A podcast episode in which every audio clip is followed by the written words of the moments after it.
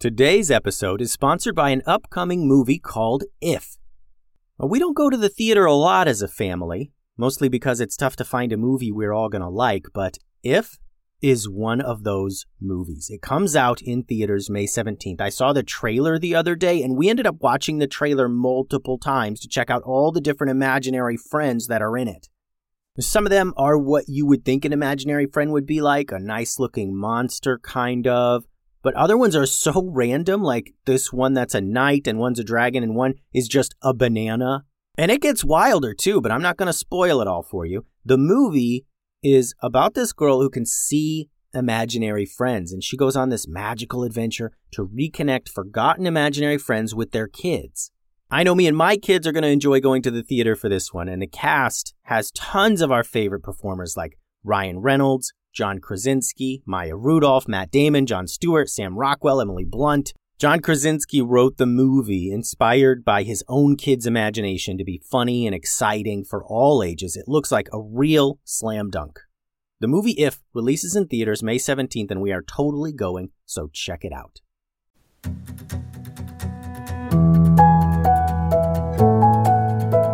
Hello, and welcome to another episode of the Kids Stories Podcast. I'm Phil Bechtel.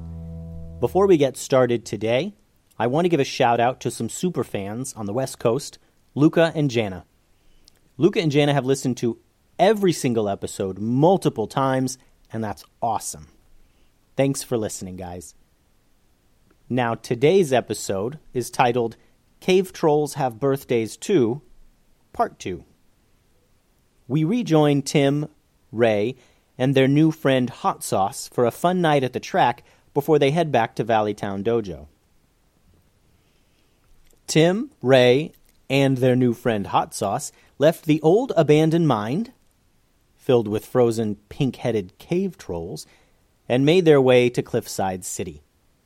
Tim and Ray knew Cliffside City had a nice chicken racing track and were eager to check it out.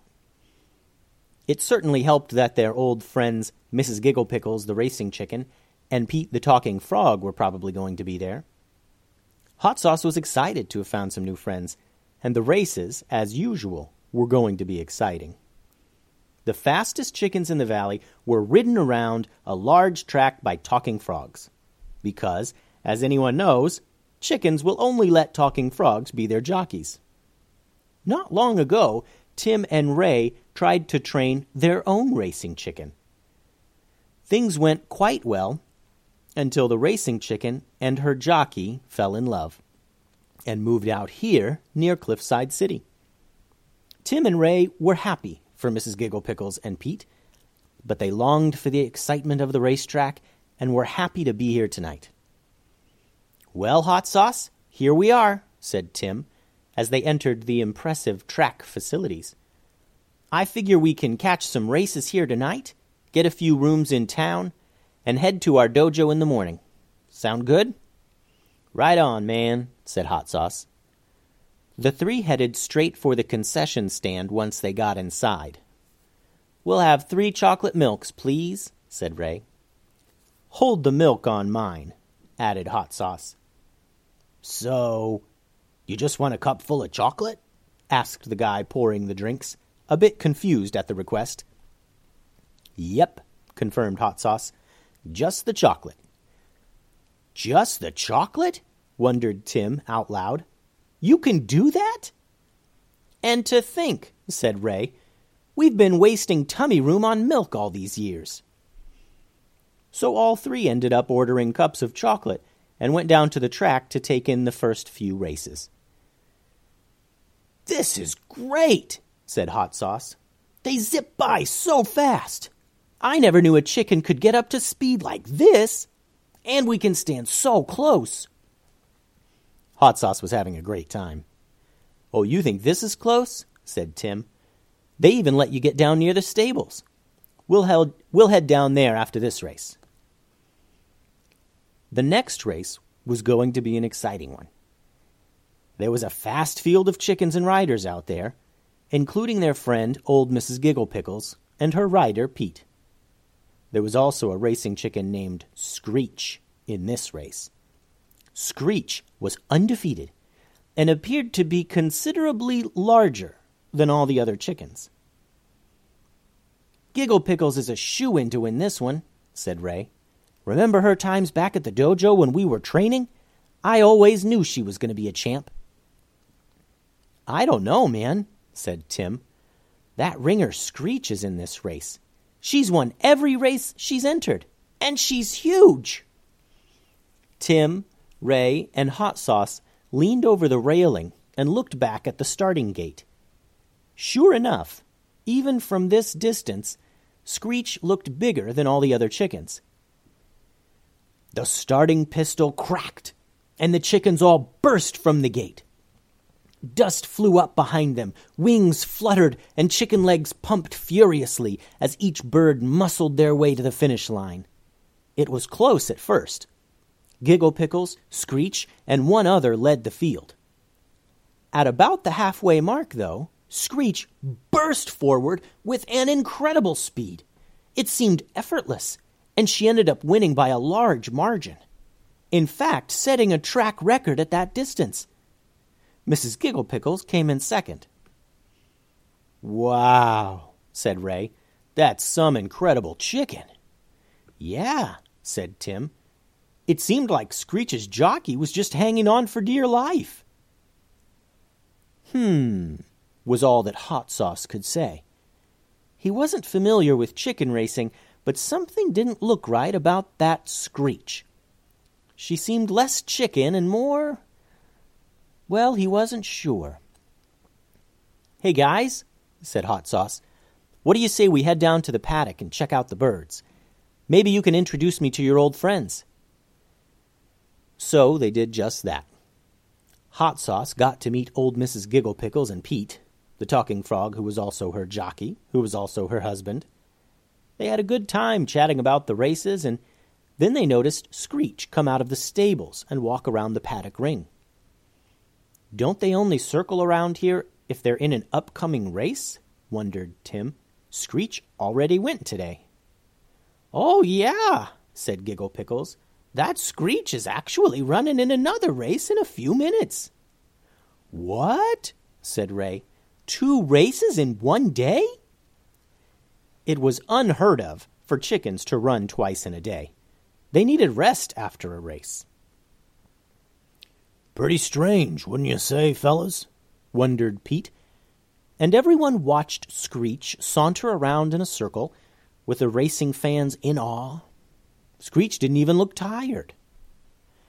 Hmm, said Hot Sauce again, now completely convinced that something here was amiss. Screech went back into the stables with her jockey. Race fans were not allowed to go into the stables, but Hot Sauce had an idea. Hey guys, follow me, he said to Tim and Ray, and the three casually walked around to the rear of the stables. Uh, what's up, man? wondered Tim. Uh, we can't get in the stables. That's for chicken racers and jockeys only. Yeah, but I don't think one of them is a chicken at all, said Hot Sauce. He peered through the cracks in the wooden wall, and then, using his magical staff, he made a small opening in the wall so that they could see inside the stables from outside. What they saw shocked them. Screech and her jockey were having an argument. Screech, trust me, this isn't a good idea, said the jockey. You can't fool all these people again. I I won't do it. You'll have to find another rider. Screech leaped on her jockey and grabbed him by the shirt. You'll do what I say. Nobody'll know. More races means more money. And if you won't ride, you'll regret it. The jockey, who was visibly shaken, replied, Okay, okay, Screech, but this is the last time. The ninjas didn't quite understand what was happening until Screech revealed his true self. The bird stood up and pulled off a very convincing chicken mask to reveal a hawk. Ugh, said Screech. This mask is so uncomfortable. The guys were stunned. Tim whispered, Are we looking at a, uh, a hawk wearing a chicken mask who has dyed his feathers white to pretend to be a chicken to win races? Is that, is that what's going on here? Looks that way, said Hot Sauce. Weird day, huh? Well, I guess we should bust on in there and, you know, catch this chicken hawk, said Ray. Yup, said Tim and Hot Sauce together. The three rushed around to the front of the stables and kicked in the door of Screech's private room. Hold it right there, yelled Hot Sauce. You're a fraud. Screech was startled at first and tried to wrestle his chicken mask back on real quick. But it became clear that he was found out, and there was no getting out of this. Of course, Screech wasn't one to just give up. Get out of my way, kid, yelled Screech then, taking a charging stance. He was obviously as small as a hawk, but he was mean, and, and hawks are pretty tough, so they were taking him seriously. Hot Sauce drew his magical staff, and Screech noticed it right away. The angry bird lunged at Hot Sauce, and before he could react, super sharp hawk talons swiped at the staff and knocked it out of his hand.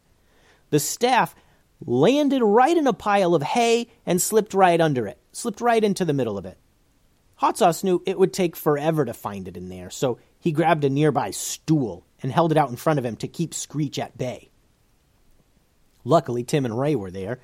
They surrounded the furious Screech and launched an attack immediately. A hawk's talons are to be taken seriously, so the Ninja Brothers were careful to avoid them. It wasn't easy, but they managed to back Screech into a corner.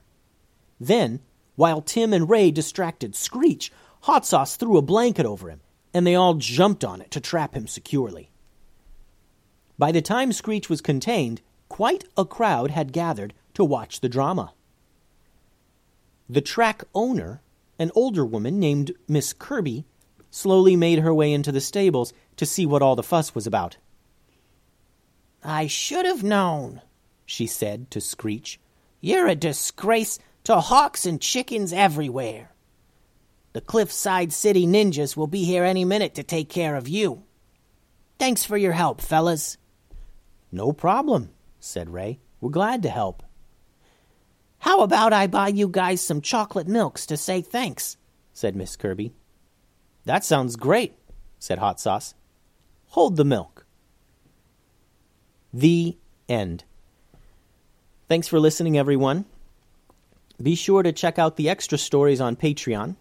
You can find a link and more details on the website at kidstoriespodcast.com. And if you would like to submit a story or a question or a drawing, then feel free to email me at kidstoriespodcast at gmail.com. Adios.